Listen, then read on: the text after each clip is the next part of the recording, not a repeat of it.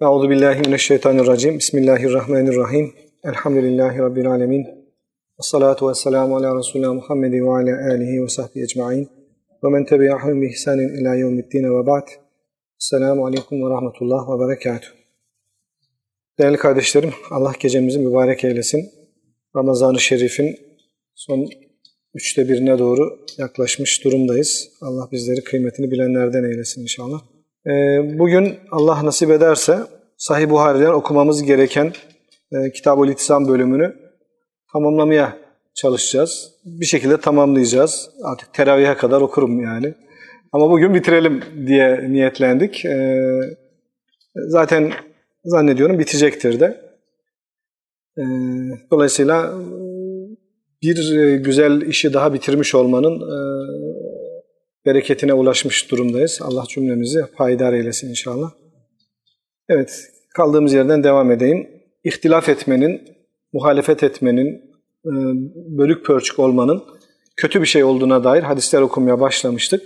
Şimdi onunla ilgili son bir hadis daha okuyacağız. E, önemli bir hadis. E, İslam dünyasında çok tartışılan bir hadis-i şerif. Dolayısıyla dikkatimizi çekecektir.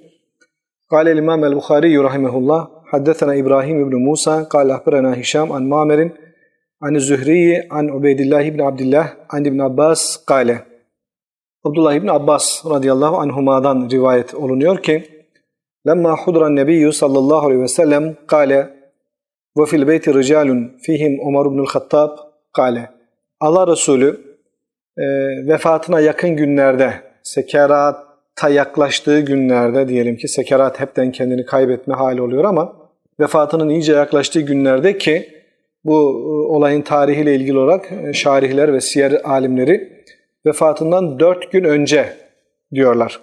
Yani Hazreti Peygamber vefatından dört gün önce et, yanında bir takım insanlar ki aralarında Ömer bin Hattab da vardı. Şöyle buyurdular. Helumme ektub lekum kitaben len tadillu ba'dehu. Haydi bana yazı malzemesi getirin de size daha sonra sapıtmayacağınız, hataya düşmeyeceğiniz, dalalete düşmeyeceğiniz bir şeyler, bir mektup, bir kitap yazdırayım, bir metin yazdırayım dedi.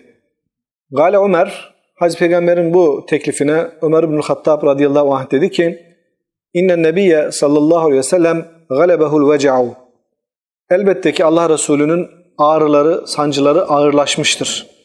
Galebehul veca'u yani sancıları kendisini yenmiştir, galip gelmiştir. Dolayısıyla şu anda belki de tam manasıyla demek istediğini söylemiyor olabilir. Çünkü sürekli bayılıyor, tekrar ayılıyor. O esnada bir şeyler söylüyor.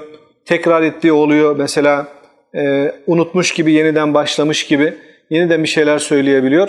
Dolayısıyla şu andaki hali böyle ciddi bir işi yapmaya, yaptırmaya müsait gözükmüyor diyerek Allah Resulü'nün sancıları ağırlaşmıştır. Ve indekumul Kur'an elimizde Kur'an-ı Kerim vardır. Fe hasbuna kitabullah yanımızdaki Allah'ın kitabı bize yeter dedi. Vaktelefe ehlül beyt ev halkı ihtilaf ettiler. Yani buradaki ev halkı ehli beyt tabiri bildiğimiz kavramsal çerçevedeki ehli beyt değildir. Yani Hazreti Peygamber'in kızı Fatıma'nın soyundan gelen ehli beyt anlamında değil. Hani o sırada yanında bulunan ev halkı kimler varsa Ömer İbnül Hattab da orada, başkaları da var, İbn Abbas orada. Dolayısıyla o sırada evde bulunan insanlar ihtilafa düştüler. Vaktasamu husumet ettiler. Yani baya baya ciddi ciddi e, taraf oldular. Herkes kendi görüşünü e, dillendirmeye başladı. Feminhum men yekul bazıları dediler ki garibu yakınlaştırın, getirin, istediğini getirin. Yektub lekum Resulullah sallallahu aleyhi ve sellem kitaben len tadillu ba'de. Allah Resulü bize bir mektup, bir şey yazdırsın da ondan sonra sapıklığa düşmeyelim diyerek Hazreti Peygamber'in teklifinin gerçekleştirilmesini istediler. Ve minhum men yekul ma kale Ömer. Bazıları da Hazreti Ömer'in söylediğini tekrar ettiler. Şimdi sırası değil. Daha sonra Allah Resulü kendine bir gelsin. O zaman yaparız dediler. Felemma ekteru lagat e, lagat gürültü, uğultu demek. Her kafadan bir ses çıkınca ortada bir gürültü çıkar da kimin ne dediği anlaşılmaz ya. O hale lagat denilmiş oluyor. İnsanların bu anlaşılmayan sözleri, bağırış çağrışları ve ihtilaf ve aralarındaki ihtilaf, tartışma çoğalınca inde Nebi sallallahu aleyhi ve sellem Hazreti Peygamber'in yanında gale Allah Resulü buyurdular ki kumu anni benim yanımdan çıkın buyurdular. Gale Ubeydullah hadisin ravilerinden Ubeydullah diyor ki fekene İbn Abbas yekulu İbn Abbas bu hadisi rivayet ederken daha sonraları derdi ki İnne reziyete kulle reziye ma hale beyne Resulillah sallallahu aleyhi ve sellem ve beyne en yektube lehum. Zelkel kitab min ihtilafihim ve lagatihim. Allah Resulü ile bu yazdırmak istediği, yazdırmak istediği kitabın arasına giren bu ihtilaf ve mugalata, bu gürültü, patırtı var ya tam anlamıyla bir rezaletti. Tam anlamıyla bir felaketti diye daha sonraki zamanlarda olayı değerlendirirken böyle bir yorumda bulunmuş. Yani keşke bu ihtilaf ve gürültü ortaya çıkmasaydı da belki Resulullah'ın yazdıracağı şey yazılmış olabilirdi diye e, kendi görüşünü beyan etmiş. İbn Abbas tabi o sıralarda Peygamberimizin vefatında 12-13 yaşlarında bir çocuk olduğunu düşünürsek muhtemelen orada tartışmaya girmemiş de e, olanı biteni takip etmiş demektir. Hani söz hakkı olmadığını düşündüğü bir e, yaşta olduğu için. Şimdi değerli kardeşlerim bu hadis-i şerif bizim literatürümüzde kırtas hadisi diye geçer. Başka rivayetlerinde kırtas getirin, kağıt getirin. Kırtas kağıt demektir. Kırtasiye var ya, büro malzemeleri, işte kağıt, kalem falan oradan geliyor. E, kırtas kelimesi özelle geçtiği için kırtas hadisi diye meşhur olmuştur. Ee, yine ehli sünnet alimlerle e, Şia dünyası arasında polemik konusu olan rivayetlerden bir tanesidir.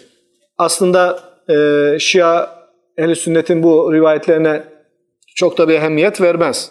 Ama Gadiruhum gibi, bu kırtas olayı gibi kendilerine pay biçebilecekleri bir rivayet varsa bizde onu da kullanırlar.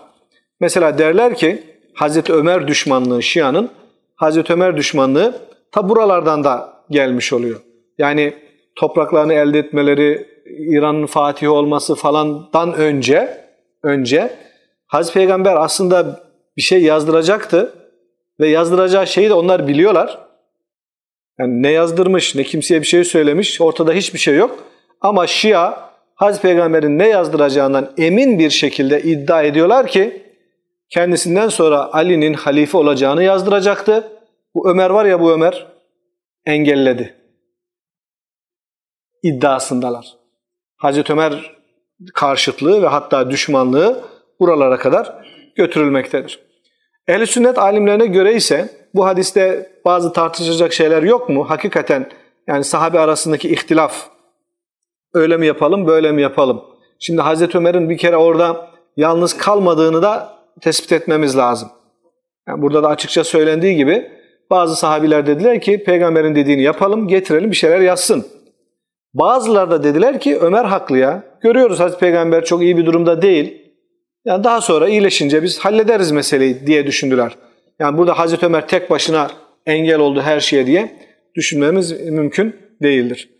Hazreti Ömer'in bize Allah'ın kitabı yeter sözü yine birileri tarafından bir takım çevreler tarafından istismar edilmektedir.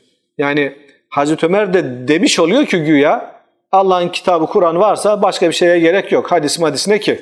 Bak Ömer bile bize Allah'ın kitabı Kur'an yeter demiştir. Hani Kur'an İslam'ı söylemi gündemimizde ya bizim ülkemiz açısından da gündemimizde. Yusuf Kaplan bugün bir daha yazmış. Ee, bugün bir daha yazmıştı.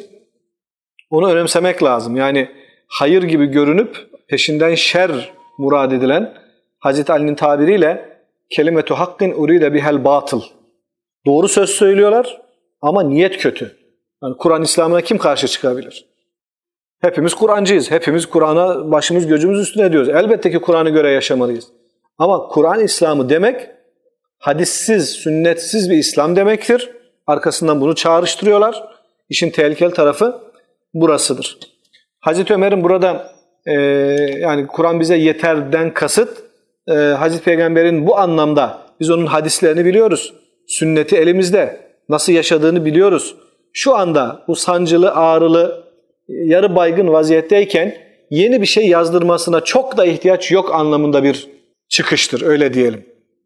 Öbür taraftan Hazreti Peygamberimizin sallallahu aleyhi ve sellem bu olaydan sonra daha dört gün yaşamış olması, mescide çıkacak, Hazreti Ebu Bekir'in imam edilmesini, tayin edilmesini isteyecek kadar kendine geldiği, yeni şeyler söylediğini biliyoruz. Yani o dört gün sürekli baygın bir vaziyette geçirmemiştir. Çıkıyor değil mi? En son sahabeyi görenler pazartesi günü öğle namazı esnasında perdeyi aralıyor, sahabilere bakıyor namaz kılanlara falan. Öyle durumları iyileştiği haller olmuştu. Ehli sünnetin en büyük delillerinden bir tanesi eğer Resulullah Efendimiz bu iddiasında ısrarcı olsaydı hani mutlaka yazdırması gereken ve yazdırmadığı takdirde tebliğ etmesi gereken bir bilgiyi gizlemiş durumuna düşeceği için peygamberlik vazifesini de eksik yapacağından dolayı onun bunu yazdırmama ihtimali yoktur. O gün çıkın başımdan demiş olması o esnada o ihtilafı hoşlanmadığından sahabe arasındaki bu karşılıklı baya baya hani husumete varacak kadar e, yükselen seviyeden rahatsız olduğundan dolayıdır. Yoksa eğer bu yazdırması gereken ve vahiy ile kendisine bildirilen bir şey olmuş olsaydı onu yazdırmadan vefat etmezdi. Çünkü öbür türlü peygamberliği eksik kalmış olacaktı. Risaletini tebliğ etmemiş olacaktı. Kaldı ki dediğimiz gibi iyileştiği anlar oldu, başka konuşmalar yaptı. O esnada da ya ben size geçen bir şey demiştim. O gün bana karşı çıktınız ama şimdi getirin ben onu yazdıracağım derdi. Bir daha da böyle bir şeyi tekrar gündeme getirmemiş olması Hazreti Peygamber'in o sırada önce böyle bir şey düşündüğünü sonradan kendisinin de vazgeçtiğini gösterir diyorlar. Dolayısıyla Şia'nın iddia ettiği gibi Ömer'in engellemesiyle peygamberin mutlaka yazdırması gereken bir şey engellendi. Ondan dolayı da Ömer çok büyük bir suçludur deme imkanı asla ve kata yoktur diyoruz. Hazreti Peygamber de bir şey yapmak ister sonra vazgeçer. Değil mi? Zaman zaman bazen kendisinin vazgeçmesi bazen de hani unutturulması hadisesinden bahsediyor. Mesela Kadir gecesine yaklaştık. Yarından itibaren aslında her gece Kadir'dir. Bir hadis-i şeriften anladığımıza göre e, en azından Ramazan'ın bir tanesinde 21. gece Kadir gecesi olmuştur. Hazreti Peygamber'in e, anlatımıyla. Çünkü ben gece rüyamda e, o gecede yağmura secde ettiğimi, çamura secde ettiğimi gördüm diyor. Ve 21. gece bir yağmur yağıyor ki mescid akıyor. Hazreti Peygamber'in alnında çamur izi görüyor sahabiler. Yani demek ki o geceymiş Kadir gecesi diye çıkarıyorlar ve 21. gece. Biz tabi peygamberimizden öte bilgilere sahip olduğumuz için 27. E, geceyi tescilledik yani takvimlerde, imsakiyelerde kesinmiş gibi. Tabi hem de her sene hiç değişmiyor. 27. gece Kadir gecesi diye biliyoruz. Ya 25 ise, ya 21 ise, ya 29 ise kaldı ki bir de Ramazan'ın hangi gün başladığı konusunda bir ihtilaf varsa bu sefer bizim 21 dediğimiz aslında 22 olacaktır. 27 dediğimiz belki 28 ol, olacaktır. Değil mi? Veya 26'da kalacaktır.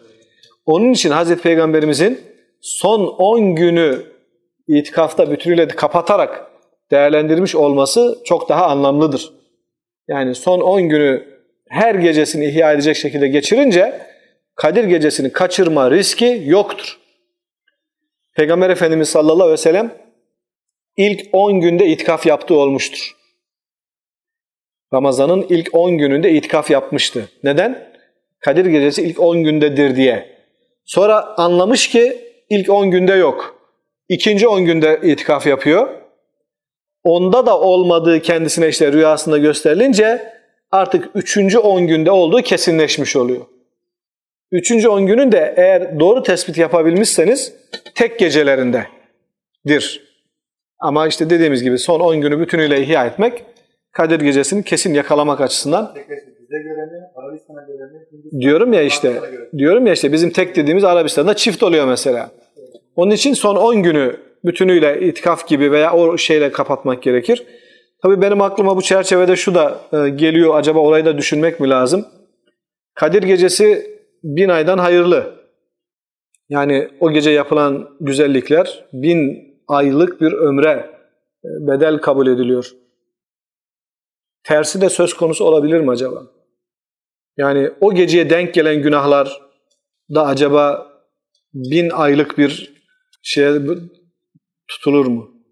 Yani bunu şunun için söylüyorum. Aslında hani Allah bire bir günaha bir ceza verir. Orada şey yok, fazlası yok diyebiliriz ama mesela Hazreti Peygamber'in hanımlarına hitap eden ayette siz başka kadınlar gibi değilsiniz. Yanlış yaparsanız cezanız iki kat diyor mesela. Değil mi?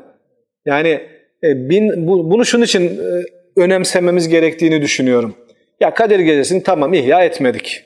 Tamam bir gece bir gece gibi geçti. Değerlendiremedik. Ama ya o geceye denk gelen bir zamanda bir yanlış iş yapmışsak, o yarın karşımıza bin ay boyunca yapılmış gibi gösterilirse, hiç olmazsa bundan sakınmak için yanlış bir şey, Ramazan'ın son 10 gününde yanlış bir şey yapmamaya da özen göstermek lazım. Daha bir hassas olmak lazım. Allahu alem. Bu konuda bir şey bildiğimden söylemiyorum. Yani Ramazan bin aydan hayırlı Kadir gecesi. Yapılırsa çok güzel bereketler olur. Ama yanlış yapılırsa da bin ay hesabı orada da işler mi? Bilmiyorum. Sanki bana biraz dikkatli olmak lazım gibi geliyor. Allah daha da iyisini bilir tabii ki.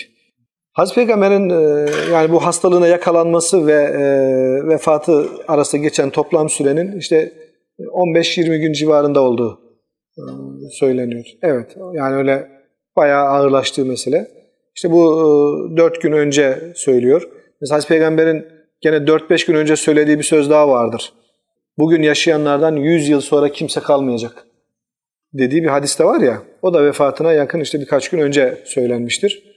Hazreti Peygamber 10 yılında vefat ettiğine göre 100 yıl sonrası 110 yıl eder.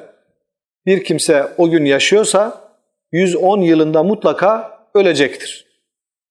Tabi burada yaş şey yoktur yani 110 yaşına gelen ölecektir anlamında değil yani. O gün doğmuş olan kimse mecbur 110 yılında ölecektir. Ama daha önce doğmuşsa daha uzun ömrü olmuş olabilir ki tespitlere göre de en son vefat eden sahabi olan Ebu Tüfeil e, Amir bin Vasile Hicri 110 yılında vefat etmiştir. Ondan sonra yaşayıp da ben sahabiyim diyenlere bu yüzden kimseye yüz vermiyor. Yani kusura bakma defteri kapattık e, diyorlar. Diyorlar yani. Kontenjan doldu diyorlar. Hızır yaşıyor mu yaşamıyor mu tartışmalarına bile vesile olmuştur bu hadis. Yani yaşıyorsa bile bu hadis gereği ölmüş olmalıdır o tarihte falan diyen alimlerimiz de vardır. Yani Hz. Musa'nın Hızır'ı diyelim ki o güne kadar Allah ömür verdi, yaşadı. Ama Peygamberimiz 100 sene sonra kimse kalmayacak dediyse Hızır da ölür diyorlar. Tabi Hızır yerde yaşıyorsa ölür diyenler var. Hızır yerde yaşamıyorsa onu bağlamaz diyenler var. Gene e, mesele tartışılır. Peki.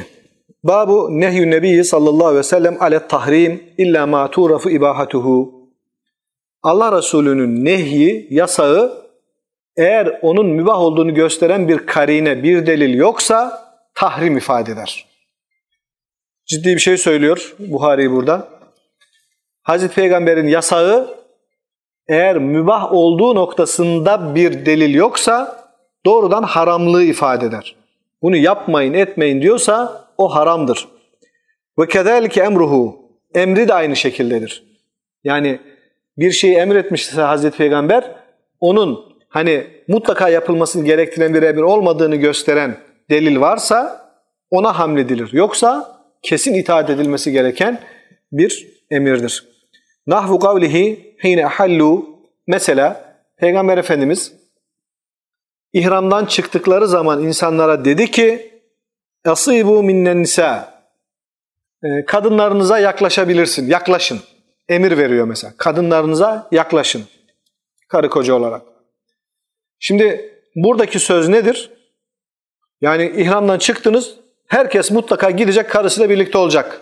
Anlamda bir emir değildir. Ya artık ihramdan çıktınız, hanımınızla birlikte olabilirsiniz demektir. Bu caiz oldu artık size. Haramlıktan çıktı anlamına gelmektedir. Yoksa gidin yapın anlamına bir emir değildir. Mesela burada emir hanımlarınızla birlikte olun cümle olarak emir cümlesi.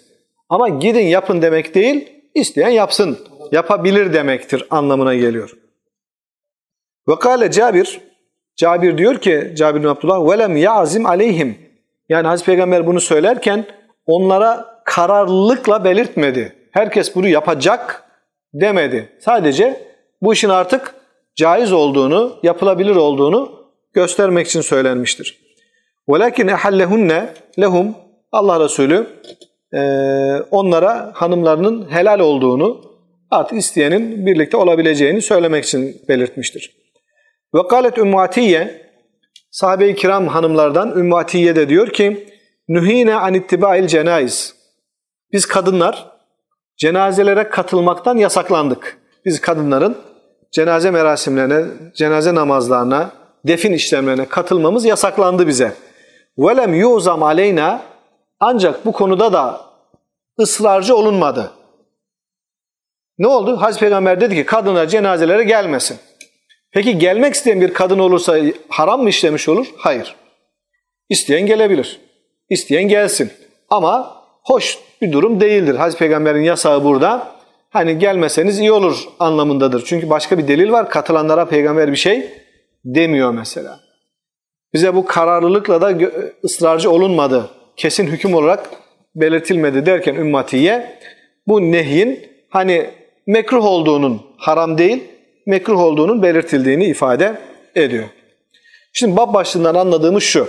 Hazreti Peygamber'in emir ve yasakları eğer onun caiziyet, meşruluk, serbestlik manasına geldiğini gösteren bir delil yoksa emri emirdir, yasağı haramdır. Hazreti Peygamber bir şey yasaklayamaz, bir şey haram kılamaz. Kur'an'da varsa vardır, yoksa yoktur gibi bir düşünce olmaz. Peygamberin emri emirdir, gereği yapılır. Yasağı yasaktır, haramdır, kaçınılır. Ha, başka türlü bir karine varsa onun e, hükmünü değiştirecek, o ayrıca konuşulur, ona göre davranılır. İlgili hadislerimiz var. Kale haddetena el-Mekki İbrahim an İbn Cüreyç, kale hata, kale Cabir, kale Ebu Abdullah ve kale Muhammed el-Bekir el-Bursani, kale haddeteni İbn Cüreyç, kale akbereni Ata, kale semitu Cabir ibn Abdullah fi unasin ma'ahu kale Ehlelna ehlelna ashabe Resulillah sallallahu aleyhi ve sellem fil hacci halisan leyse ma'ahu umra. Biz Hazreti Peygamber'in ashabı olarak sadece hac niyetiyle ihrama girdik. Umre niyetimiz hiç yoktu. Halisatan lil hac. Yani sadece hac için. Biliyorsunuz hacca gidince umre yapmak da oluyor. İşte hacı kıran, hacı temettu, hacı ifrat gibi çeşitleri var.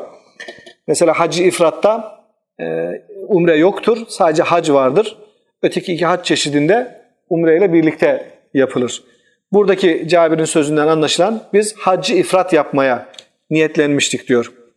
Kale ata kale Cabir fekadimen nebiyyü sallallahu aleyhi ve sellem subha rabiatin medat min zilhicce Allah Resulü Zilhicce'den dört gün geçmişti ki yani dördüncü günü Zilhicce'nin yanımıza geldi.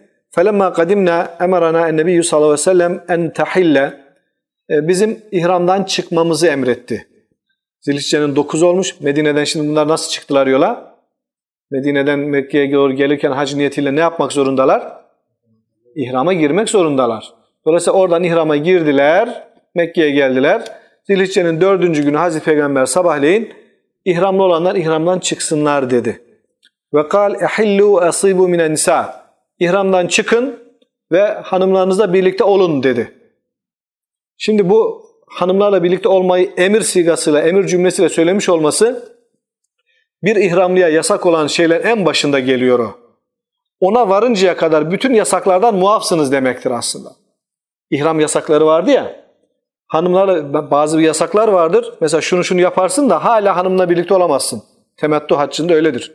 İhramdan çıkarsın, bir şeyler yaparsın ama yine hanımla birlikte olmak yasak devamı edebilir. Ama burada Hazreti Peygamber bütünüyle ihramdan çıkın manasında söylemiş oldu. O bile serbest. O bile serbest. Kale ata kale Cabir ve lem yazim aleyhim ehallehunne lehum. Yani Resulullah hanımlarla birlikte olun derken herkes bu işi mutlaka yapacak anlamında söylemedi. Sadece helal olmuş olduklarını dileyenlerin birlikte olabileceğini belirtmek için söyledi. Febelagahu ancak Hazreti Peygamber'e bilgi olarak ulaşmış ki enna nekul biz şöyle demişiz. Yani sahabe-i kiram peygamberin bu izni karşısında şöyle diyorlar. Lemma lem yekun beynena ve beyne Arafa illa hams. İlla hams. Bizimle Arafat arasında beş gün kalmışken Zilhicce'nin dokuzu şey Arafa günü. Dört gün geçmiş, beş gün kaldı. Yani ihramlıydık bu zamana kadar. Şurada beş gün kalmış. Hazreti Peygamber ne yapıyor? Emerana en nahille ila nisaina. Hazreti Peygamber bizim hanımlarımıza birlikte olmamızın helal olduğunu söylüyor. Yani beş gün kaldı şuranın şurasında. Peygamber ihramdan çıkmamızı emrediyor. Fene'ti arafete taktur medakiruna el medyu. Yani biz Arafat'a zekerlerimiz mezi damlatırken mi çıkacağız? Diyeyim söyleyeyim de Arapça bilmeyenler anlamasınlar. Ee, evet. Yani biz şimdi hanımlarla birlikte olacağız, coşacağız falan filan. O halde o şeyle Arafat'a mı çıkacağız gibi bir itiraz vaki olmuş. Kale ve yekulu Cabir bi yedihi hakeza ve harrekeha. Cabir işin bu tarafını anlatırken eliyle de yani nasıl damlayacağını falan işaret ederek de göstermiş. Fekame Resulullah sallallahu aleyhi ve sellem fekal Hazreti Peygamber'e sahabenin bu itiraz vari yaklaşımı ulaşınca ayağa kalktı bir konuşma yaptı. Dediler ki Kad alimtum enni etkakum lillah Siz çok iyi biliyorsunuz ki Allah'a karşı en takvalı olanınız benim. Ve astakukum en sadık, en dürüst, en doğru olanınız benim. Ve eberrukum en bir seviyesine ulaşmış olanınız, en halisane amel yapanınız da benim.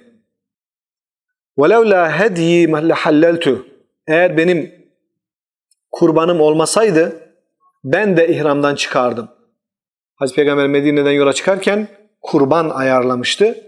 Kurbanın var olmuş olması e, ihramdan çıkmayı engelleyen bir durumdur. Çünkü kurban kesilmeden ihramlının kurbanla ihramdan çıkması doğru değildir. Yani Hazreti Peygamber'in bu emri kurban getirmemiş olan, kurban sevk etmemiş olanlara yöneliktir. Çünkü beraberinde kurban olan başka sahabiler de ihramdan çıkma izninden hariç tutulmuşlardı. Eğer benim kurbanım olmasaydı le haleltu kema tahillune. Sizlerin ihramdan çıktığınız gibi ben de çıkardım. Fehillu. Dolayısıyla siz ihramdan çıkın. Yani e, benim gibi davranmayın. Felev istakbeltum mine emri mestedbertu ma ahdeytu. Eğer ben hani bu ifadenin Türkçesi şu aslında. Şimdiki aklım olsaydı şu anda geldiğim noktayı daha önceden düşünmüş olsaydım ben de kurban ayarlamazdım. Yani demek başka bazı problemler oldu, başka değişiklikler oldu. Bunları öngörmeden Hazreti Peygamber Medine'den çıkarken kurbanı ayarladığı için onun ihramdan çıkmaması gerekiyor. Ama şu andaki geldiğim noktayı Medine'deyken düşünmüş olsaydım ben de kurban sevk etmez ve ihramdan şimdi çıkardım diyor. Fehallelna ve semina ve ata'na. Cabir diyor ki bunun üzerine biz ihramdan çıktık, peygamberi dinledik ve itaat ettik. Yani gerekçesini izah edince Hazreti Peygamber onlar da ikna olmuş oluyorlar. Evet bu hadisi okumamızın sebebi Hazreti Peygamber'in emir sigasında söylediği cümlelerin hani başka bir karine yoksa emirliğe veya yasaklığa delalet etmesidir. Ancak işte hanımlarla birlikte olun cümlesinde olduğu gibi emir sigası bile olsa izin ifade ettiği açıkça belli oluyorsa dilin mantalitesinden orada o emri gerçekleştirmek gerekmiyor. قال حدثنا أبو مامر قال حدثنا عبد الوارث عن الحسين عن ابن بريدة قال حدثني عبد الله المزني عن النبي صلى الله عليه وسلم قال صلوا قبل صلاة المغرب قال في الثالثة لمن شاء Hazreti Peygamber buyurdular ki akşam namazının farzından önce namaz kılın. Rekateyni diye bir rivayetler vardır. İki rekat namaz kılın dedi. Sonra bu cümleyi üç defa tekrarladıktan sonra üçüncüyü söyleyince şöyle devam etti. Limen şa'e. İsteyen. Yani akşam namazının farzından önce iki rekat namaz kılın. Namaz kılın. Namaz kılın. İsteyen. Herkese böyle bir e, yani mutlaka herkes yapsın gibi emir olmadı. Niçin? Kerahiyet en yettehizeha ennasu sünneten insanların bunu tam bir sünnet kabul etmesini istemediği için. Şimdi Hanefilerin delillerinden bir tanesi bu hadistir. Hanefilere göre akşam namazının farzından önce sünnet namaz yoktur. Ha dileyen kılabilir mi? Kılabilir. Zaman varsa, bekleniyorsa, iki rekat namaz kılacak kadar bir zaman varsa insanlar kılabilirler.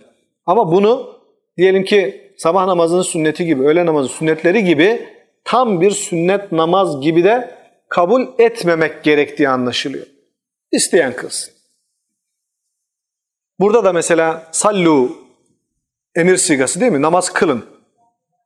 Yani akşamdan önce namaz kılın emirdir. Dolayısıyla yapılması gerekir. Fakat limen şa'e ne yapmış oluyor?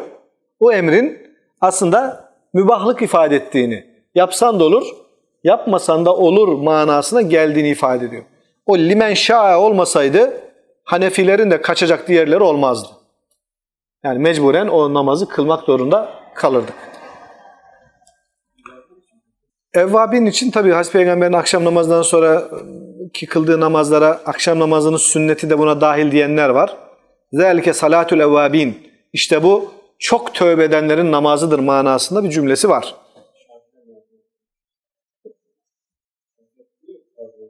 Fazla bunu kılıyorlar. Bu evvabin namazı farzdan önceki değil. Akşamla yatsı arasındaki namazın adına evvabin deniliyor. Şafi, bilmiyorum yani adı evvabin olan bir namaz kılıyorlar mı bilmiyorum. Önceki namaz sonrakine ayrı bir şey, sonrakini bağlayan bir şey değil. Yani evvabin namaz diye bir namazları varsa Şafilerin önce kıldıkları onu ilgilendirmez. Gene onu kılarlar yani. Çünkü Hazreti Peygamber akşam ile yatsı arasında bir namaz vardır ki bu evvabin namazıdır. Evvabin demek tevvabin demektir. Tövbe edenlerin namazı manasına geliyor. Sonra biz onu namazın adı yapmışız. Evvabin namazı diye. Tekili evvaptır. Çoğul evvabin olmuş oluyor.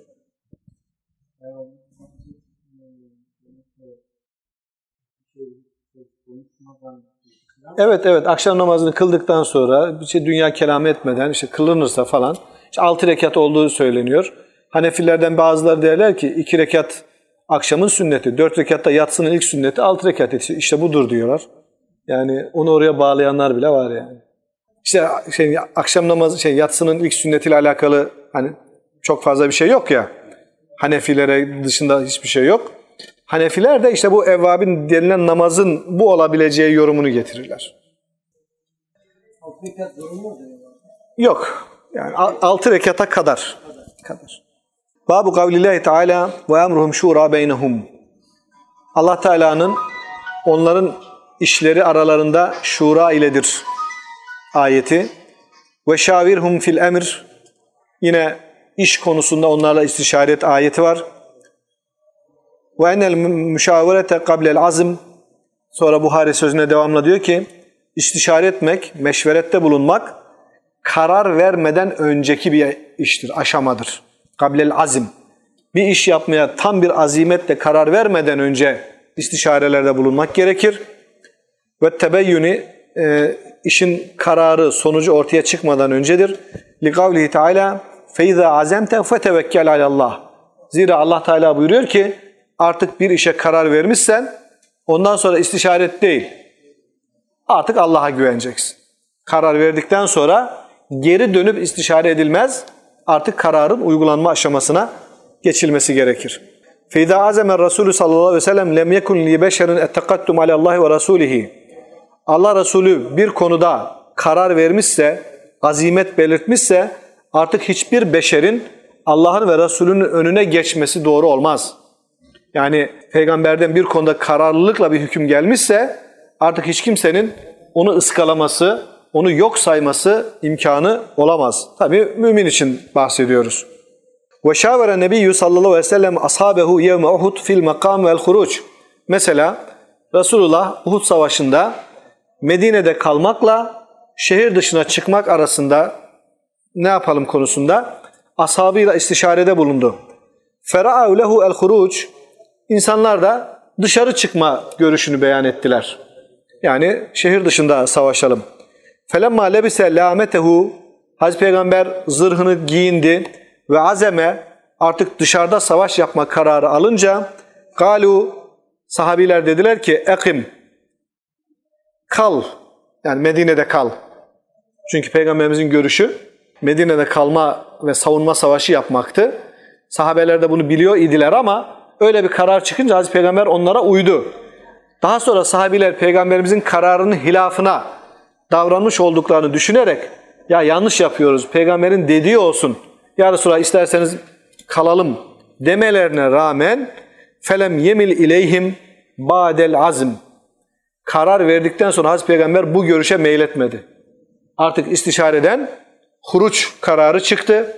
Dışarıda savaş kararı çıktı. Biz de zırhımızı buna göre giydik. Artık bu azimetten sonra geri dönüş olmaz.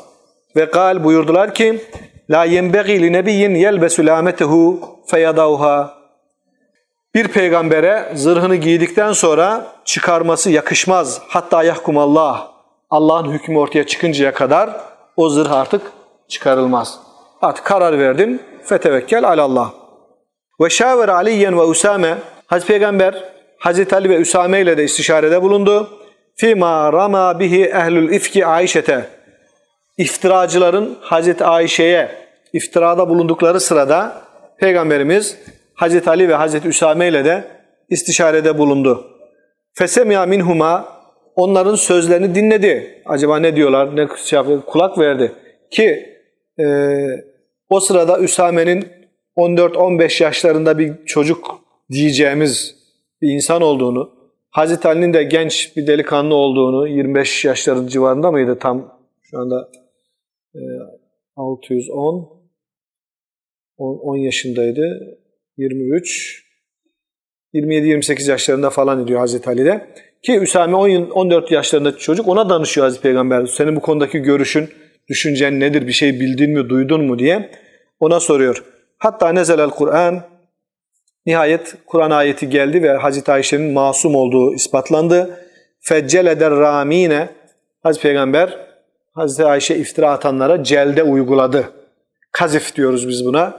Masum bir kadına iftirada bulunursa e, onun cezası 80 sopadır.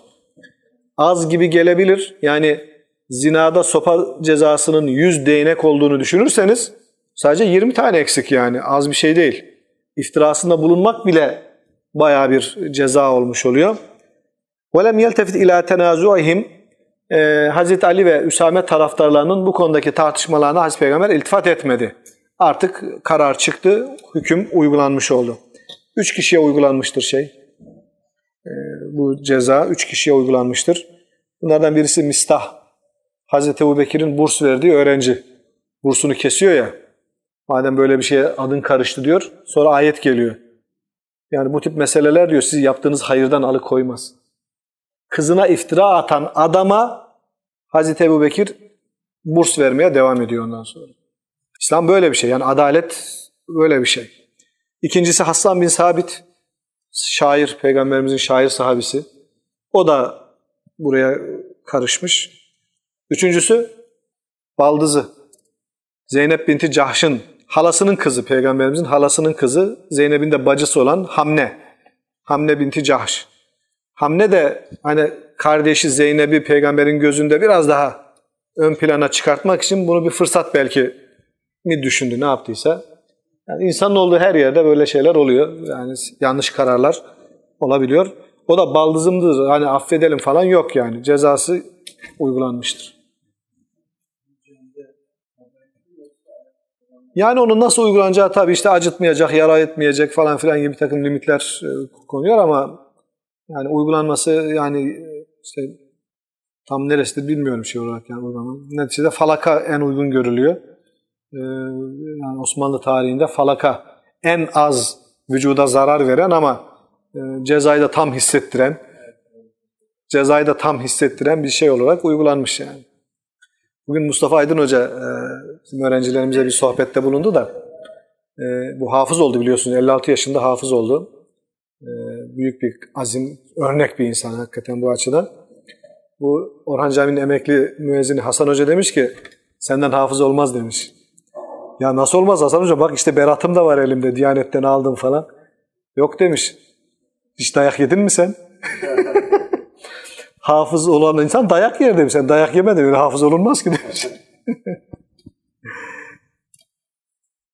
evet. E, bunların cezası da verilmiş oldu. وَلَكِنْ حَكَمَ بِمَا اَمَرَهُ Allah Resulü Allah'ın emriyle o insanlara yani bunlara ceza vermene gerek yok falan gibi birileri araya girmeye falan kalkıştılar. Ama Allah Resulü Allah'ın e, hükmünü uygulamakta tereddüt etmedi. Ve kânetil eyyimmetu ba'den nebi sallallahu aleyhi ve sellem yestişirûne el umena min ehlil ilim fil umuril mübahati. Yöneticiler de peygamberimizden sonra ehli ilimden güvenilir insanlarla istişare etmeye devam ettiler. İşleri hallederlerken Hazreti Ebu Bekir, Hazreti Ömer danışma meclisi kurdular. Mesela Üsame ordusunu e, Hazreti Ebu Bekir halife olunca yaptığı ilk iş Üsame ordusunu göndermek oldu Rum tarafına. Ancak Ömer benimle kalabilir mi diye rica etti. Komutandan Hazreti Ömer'in Medine'de kalmasını istiyor. Çünkü yanında öyle danışacağı birisine ihtiyacı var. Tabi Hazreti Ömer bir asker olarak Üsame'nin komutasında gitmek üzere Peygamberimiz tarafından e, şey yapıldı, görevlendirildi. Artık onu o görevden almak onun komutanına bağlı. Müthiş bir şey yani. Bunlar bizim için çok önemli şeyler yani. 17 yaşında o zaman Üsame 17 yaşında. 17 yaşındaki bir komutandan Ebu Bekir halife olmuş, Ömer'i istiyor. Hazreti Ömer'i istiyor. Biz 17 yaşındaki çocuğa karpuz teslim etmiyoruz ki düşürür kırarsın diye yani. Hazreti Peygamber vefatı hastalığı sırasında orduyu göndermek için ayarlıyor. Ama bugün iyileşir, yarın iyileşir derken vefat ediyor, ordu çıkamıyor. Ama hazırlıklar tamamlandığı için Peygamberimiz bir anlamda vasiyeti gibi de görüldüğü için onu gönderiyor Hazreti Ebu Bekir. Zenci. Zenci. Annesine çekmiş. Babası beyaz da. Görevlendirilen mi? Bu kadar erken yaşta böyle ciddi bir göreve görevlendirilen e, yani şey var Musab var. Medine'ye gönderiliyor mesela. Kimse yok Medine'de. Hoca olarak Medine'ye gönderiliyor. Musab bin Umeyr. Genç yaşta tabii.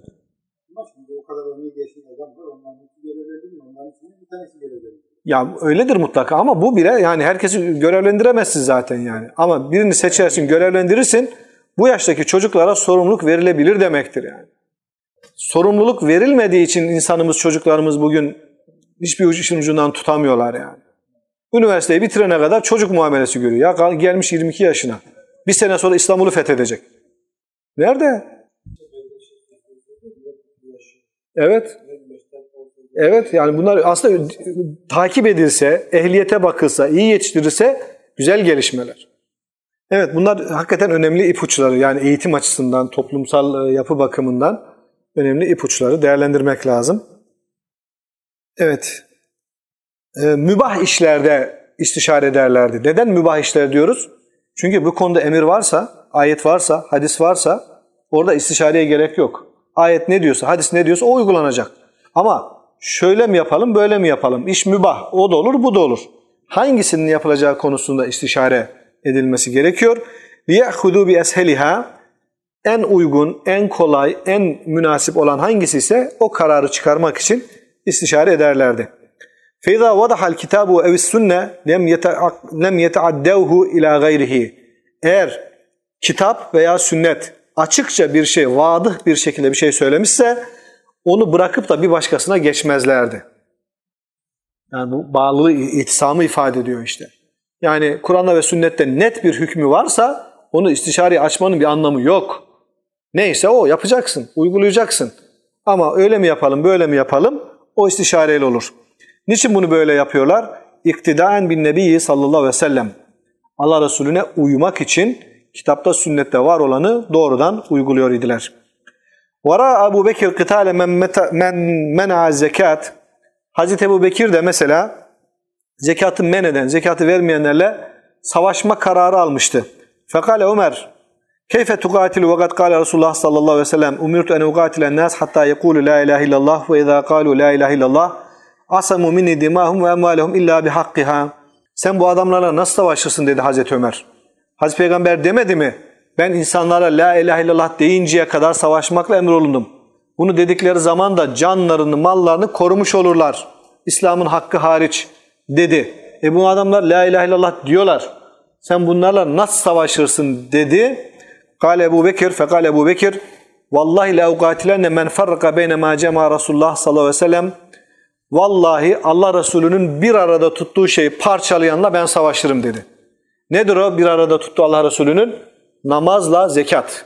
Bu adamlar dediler ki namaz kılarız da zekat vermeyiz. Allah Resulü'nün bir arada tuttuğunu ayıranla ben savaşırım. Başka rivayetlerden biliyoruz.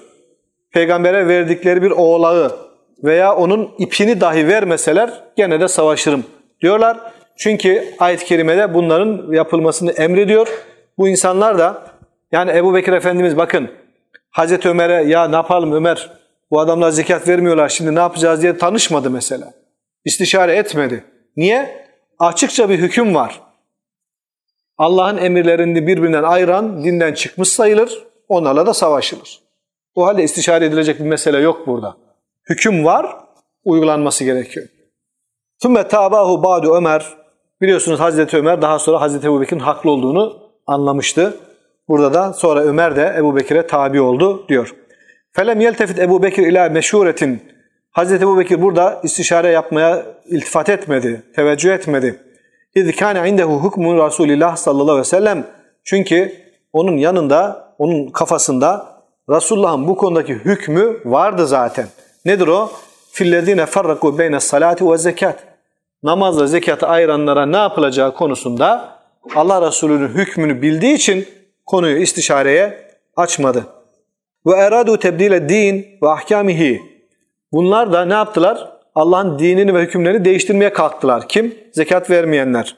Ve kale nebiyyü sallallahu aleyhi ve sellem Allah Resulü de buyurmuştu ki men beddele dinehu faktuluhu kim dinde bir takım değişiklikler yapmaya kalkarsa onu öldürün. Emrini biliyordu Hazreti Peygamber'in. Dolayısıyla dinde böyle zekat vermemek gibi bir değişiklik yapmaya kalkanlarla doğrudan savaş kararı almış oldu. Ve kânel kurra ashaber meşhureti Ömer kühulen kanu ev şebbanen ee, kurra dediğimiz insanlar da alimler demektir aslında. Alim insanlar da ister yaşlı olsun ister genç olsun Hazreti Ömer'in danışma meclisinde bulunuyor idiler. Ve kâne vakkâfeden inde kitâbillâhi azze ve celle Ömer'in bizzat kendisi de zaten Allah'ın kitabı karşısında son derece duruş sahibi bir insandı derken şunu kastediyorum. Yani Allah'ın emrinde bir hüküm varsa onu asla öteye geçmeyen bir insandı. Allah'ın dediği emirdir, yasaktır, aynen uygulanmalıdır. Vakkaf olduğu yerde çakılıp kalan demek, duran demek. Allah'ın hükmü neyse o diye tavır koyan bir insandı zaten kendisi de. Ya biraz böyle hızlandım gibi ama yani e, bitirmeye çalıştığımın aceleciliği var. E, yoruyor olabilirim. E, hani dinlemek yorucudur zaten. Devam edeceksiniz zaten yemekten Ee, yok yemekten sonra devam etmeyeceğim. Evet. قال حدثنا الأويسي قال حدثنا إبراهيم بن سعد عن صالح عن ابن شهاب قال حدثنا أروى بن شهاب بن المسيب وعلقمة بن وقاص وعبيد الله عن عائشة رضي الله عنها حين قال لها أهل الإفك ee, Hazreti Ayşe'den rivayet edildiğine göre iftiracılar kendisine bu iftirada bulundukları zaman Hazreti Ayşe dedi ki Resulullah'a ve da'a Resulullah sallallahu aleyhi ve sellem e, Ali ibn Ebi Talib ve Usame ibn Zeyd radıyallahu anhuma hine istelbethel vahyu. Hazreti Peygamber böyle Hazreti Ayşe'nin masum olduğunu e, e, ispatlayan ayetin gelmesi gecikince Resulullah Hazreti Ali ve Üsame bin Zeyd'i çağırdı. Onlara sordu. Yes'eluhuma ve huve yesteşiruhuma fi firaki ehlihi. Onlarla istişare edip ailemden, eşimden ayrılayım mı, ayrılmayayım mı diye onlarla istişare ediyordu. Fema Usame, Usame bu soruya dedi ki فَاَشَارَ بِالَّذ۪ي يَعْلَمُ مِنْ بَرَائِةِ ehlihi. Üsame peygamberimizin bu danışmasına, sormasına kendisinin Hazreti Ayşe hakkındaki olumlu görüşünü beyan ederek cevap verdi. Yani ben onun hakkında olumsuz hiçbir şey görmüyorum. Beraetini yani böyle bir şey yoktur ben bilmiyorum anlamındaki görüşünü belirtti. Ve emme Aliyyun fekal Hazreti Ali ise şöyle cevap verdi. Lem yudayyiqillahu aleyke Allah seni darda bırakacak değildir. Ve nisa'u sivaha kethir Ayşe'nin dışında da çok kadın var daha. Ve selil cariyete testukke Cariyesine sor. O sana doğruyu söyleyecektir. Hazreti Ali'nin sözü de bu kadar. Yani Allah sana seni darda bırakacak değildir bu meselede. E, Ayşe dışında da çok kadın var. Yani diyelim ki boşandın ne olacak? Başka bir tane daha alırsın anlamında. Meselenin tam aslını öğrenmek için Ayşe'nin cariyesine sor. O sana doğrusunu söylesin dedi. Berire isminde bir cariyesi vardı Hazreti Ayşe'nin. Ona soruyorlar. Fekale Hazreti Peygamber de cariyeye dedi ki Hel ra'iti min şeyin yeribu ki seni şüpheye düşürecek bir şey gördün mü? Ayşe'nin tavırlarında, davranışlarında, sözlerinde her neyse. Seni şüphelendiren bir şey gördün mü? Kalet, cariye de dedi ki, مَا رَيُتُ اَمْرًا اَكْثَرْ مِنْ اَنَّهَا جَارِيَةٌ حَد۪يثَةُ السِّنِّ تَنَامُ عَنْ عَج۪ينِ اَهْلِهَا فَتَأْتِيَ الدَّاجِنُ فَتَأْكُلُهُ Benim Ayşe hakkında gördüğüm en olumsuz durum, bu Ayşe küçük bir kızdı. Yani e, yaşı ne kadar ifk hadisesi olduğunda Hazreti Ayşe'nin yaşı 14-15 civarındadır yani. Bu yaşı küçük olan bir çocuk çocuktu daha. Hamur yoğurduğunda uyuyakalırdı da koyunlardan biri gelir hamuru yerdi. Benim Ayşe'de gördüğüm tek kusur bu.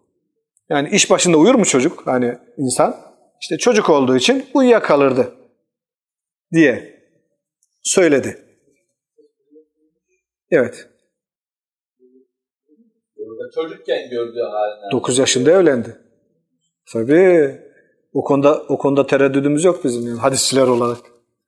9 yaşında evlendi. Hazreti Peygamber vefat ettiğinde 18-19 yaşlarındaydı yani. He? Hayır, hayır. Sadece doğru değil. Başkaları da söylüyor bunu da. Niye öyle kim söylüyor onu? Hazreti Peygamber'in şu yaşta doğdu, şu yaşta peygamber oldu derken hiç onu çıkarmıyoruz mesela. Yani. Niye Hazreti Ayşe'ye gelince öyle zorlamalar var? 9 yaşında rüya ediyor. Şu an 9 yaşında oldu 18 yaş oldu. Hiç alakası yok. Hiç alakası yok. Kusura bakmasınlar. Kusura bakmasınlar yani. Hiç gerek yok hocam. Hocam hiç gerek yok. O günkü şartlarda böyle bir evle karşı çıkan kimse var mı? Yok. Yok. Bugün bugün bile bugün bile 10-12 yaşlarında bir sürü insan e, doğum yapıyor ya. Yani haberlere çıkıyor. Hani olumsuz bir şey ayrı. O, onu o anlamda söylemiyorum. Ama olsun. Yani bugün bu, tip evlilikleri yapan insanlar yok mu? Halis Toprak Halis Toprak kaç para verdi kadın boşanacağım diye? Kaç yaşındayken evlendi onunla? Yani parası olan konuşuyor. Yani. Mehmet Ali Erbil 60 yaşında 20 yaşında. Neyse hocam bunlar tartışacak bir şey yok yani. Mesele ne peygamberimizin meselesi ne onun bunun meselesi yani. yani kimse o konuda burada bir peygamberimizi kaldı ki o dönemde böyle evlilikleri sadece peygamberimiz yapmıyor ki. Sıradan bir şey. Daha ilerisi Hazreti Ömer'in Hazreti Ali'nin kızıyla evlenmesidir. Hocam küfür orada yaşla ilgili bir şey değil. Küfürde yaş sorun olmaz. Küfürde sosyal anlamda bir takım denkliklere bakılır. Yoksa yaş eşitsizliği, yaş denksizliği küfür ve mani değildir. Bir Müslümanın buna sırf dinden dolayı dini bir gerekçeyle karşı çıkması doğru olmaz. Yani din buna karşı değil. Ama toplumsal anlamda örfen, örf bağlayıcıdır. Yani örf muhakkemdir diyor mecelle. Dolayısıyla hoş görülmeyecek bir şey yapmaktan da uzak durmak lazım. Yani bu tip dedikodularda mahal bırakmamak gerekir günümüz açısından. Ama hiç kimse ne biçim Müslümansın sen böyle evlilik olur mu diyemez. Bunun Müslümanlıkla bir alakası yok yani. Bunun yanlış olduğunu göstermek bakımından. Yapabilir, evlenebilir, caizdir, meşrudur. Kimse bir şey diyemez dini anlamda. Ama örfen uygun mudur o tartışılır. Evet, Berire'nin Hazreti Ayşe hakkında beyan ettiği tek olumsuz görüşte çocuktur bu. İşte hamur yoğururken yorgunluktan uyuyakalırdı da e, işte koyun gelir e, hamuru yerdi diyor. Fekame alel minberi fekal. Bunun üzerine Hazreti Peygamber minbere çıktı ve buyurdular ki Ya maşeral müslimin. Ey Müslümanlar. Men ya'diruni min raculin belegani edahu fi ehli. Benim aileme, eşime ezası dokunan bu adama karşı bana kim yardımcı olacak? Bu eşime iftira atan insanlara karşı beni kim destekleyecek? Vallahi ma alimtu ala ehli illa hayran. Vallahi ben de eşim hakkında hayırdan başka bir şey bilmiyorum. Peygamberimizin durumunu bir tahayyül edebiliyor muyuz? Yani müthiş bir zorluk yaşıyor o sırada yani. Peygambersiniz, insanlara her şeyi öğretmeye kalkıyorsunuz ve ailenizin suçlandığı şeye bak. Bu Yahudiler yok mu şeyler, münafıklar? Bunların yatacak yeri yok. Ben eşim hakkında vallahi hayırdan başka bir şey bilmiyorum dedi. Fezekera beraate Ayşe'te ve o sırada gelen Hazreti Ayşe'nin suçsuz olduğunu ifade eden ayetleri okudu. Bir ay sürüyor. Bir ay bu zorluğu çekiyorlar. Bu olayın başlaması, ayetin gelmesi falan bir ay sürüyor.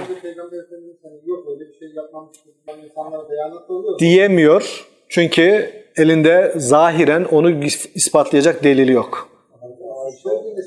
Suçlu olduğunun şeyi var, zemini var. O kolyesini kaybedip geride kalması, Safvan bin Muattal'la beraber gelmesi, yani şeklen böyle bir dedikodunun çıkmasına müsait bir ortam var. Yok diyemeyeceksiniz yani.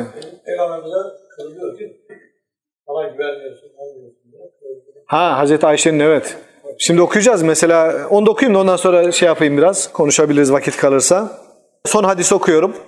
قال حدثني محمد بن حرب قال حدثنا يحيى بن أبي زكريا الغساني عن هشام عن أروى عن عائشة أن رسول الله صلى الله عليه وسلم خطب الناس فحمد الله وأثنى عليه وقال Allah Resulü minbere çıktı, bir konuşma yaptı. Allah hamdü senada bulunduktan sonra şöyle dedi. Ma tuşirune aleyye fi kavmin yesubbune ehli. Benim ailem hakkında ileri geri konuşan e, insanlar hakkında ne yapmamı tavsiye edersiniz? Bakın istişare ediyor Peygamberimiz. Konumuz zaten istişareydi.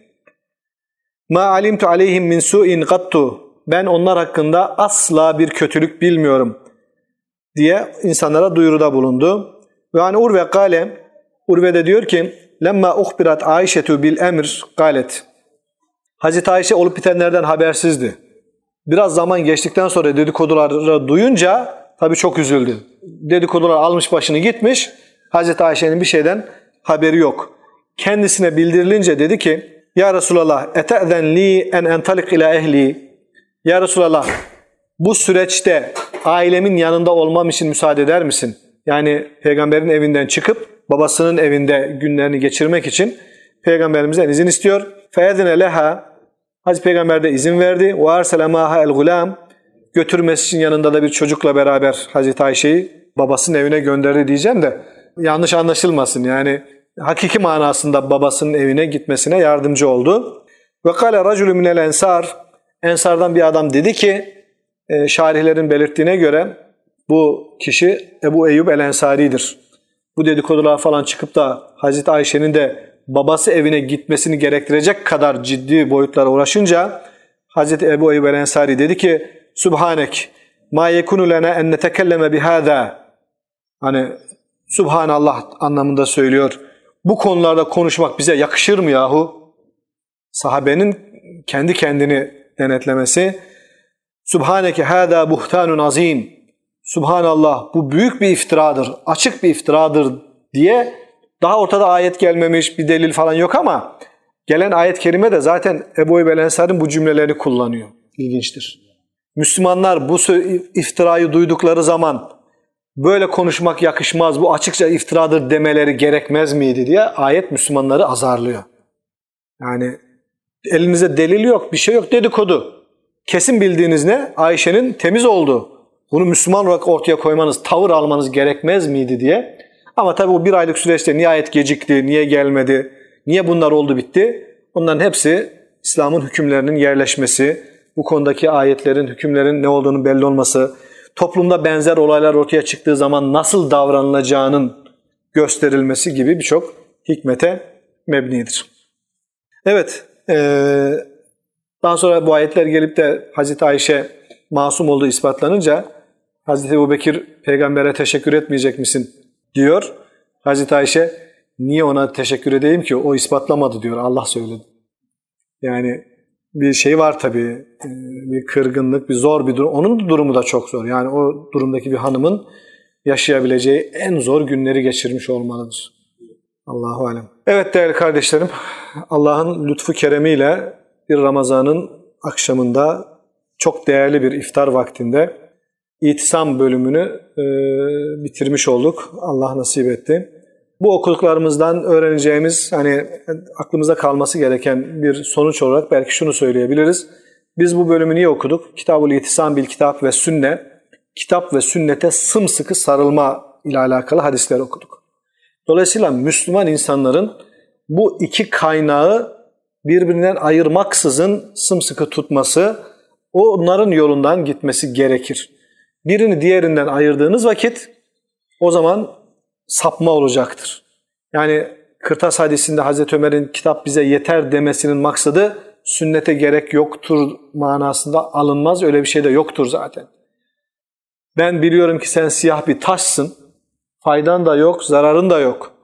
Peygamberi seni öperken görmeseydim öpmezdim diyecek kadar sünnete bağlı olan bir Ömer'den bahsediyoruz. Hazreti Ömer sünnete bu kadar bağlı. Onun böyle bir anlayışı ifade edecek tarzda konuşmuş olması mümkün değildir. Dolayısıyla e, kaldı ki Buhari'nin de aleyhinde sayılabilecek bir çerçevedeki hadisi buraya koymuş olması düşünülemez. Kitap ve sünnete bağlılık diyorsun. Ömer sadece kitaba bağlı kalalım diyor. Bu hadis onun aleyhinde olur aslında. Sünnete bağlılık noktasında aleyhte gibi yorumlanabilir. Ancak Buhari de Hazreti Ömer'in amacını, niyetini bildiği için o hadisi oraya yazmakta bu anlamda bir çekince görmemiştir. Müslümanlık sünnete bağlı olmakla mümkündür. Onun dışında hocamın dediği gibi Kur'an Müslüman olan birilerinin ortaya koyduğu Müslümanlık aslında Kur'an Müslümanlığı falan değil, şahsi Müslümanlık demektir. Hazreti Peygamber'in nasıl Müslüman olduğunu bilmeden, yaşadığını bilmeden Müslüman olmaya kalkışmak sadece ve sadece sapmaktan, dalalete düşmekten başka bir şey değildir. Yüce Rabbimiz bizi kendisine kul, Habibine de layık ümmet olanlardan eylesin. Sünneti seniyeden ayırmasın. Peygamber sevgisini en yüce sevgi olmayı başarabilenlerden eylesin. Diyelim velhamdülillahi rabbil alemin. El Fatiha.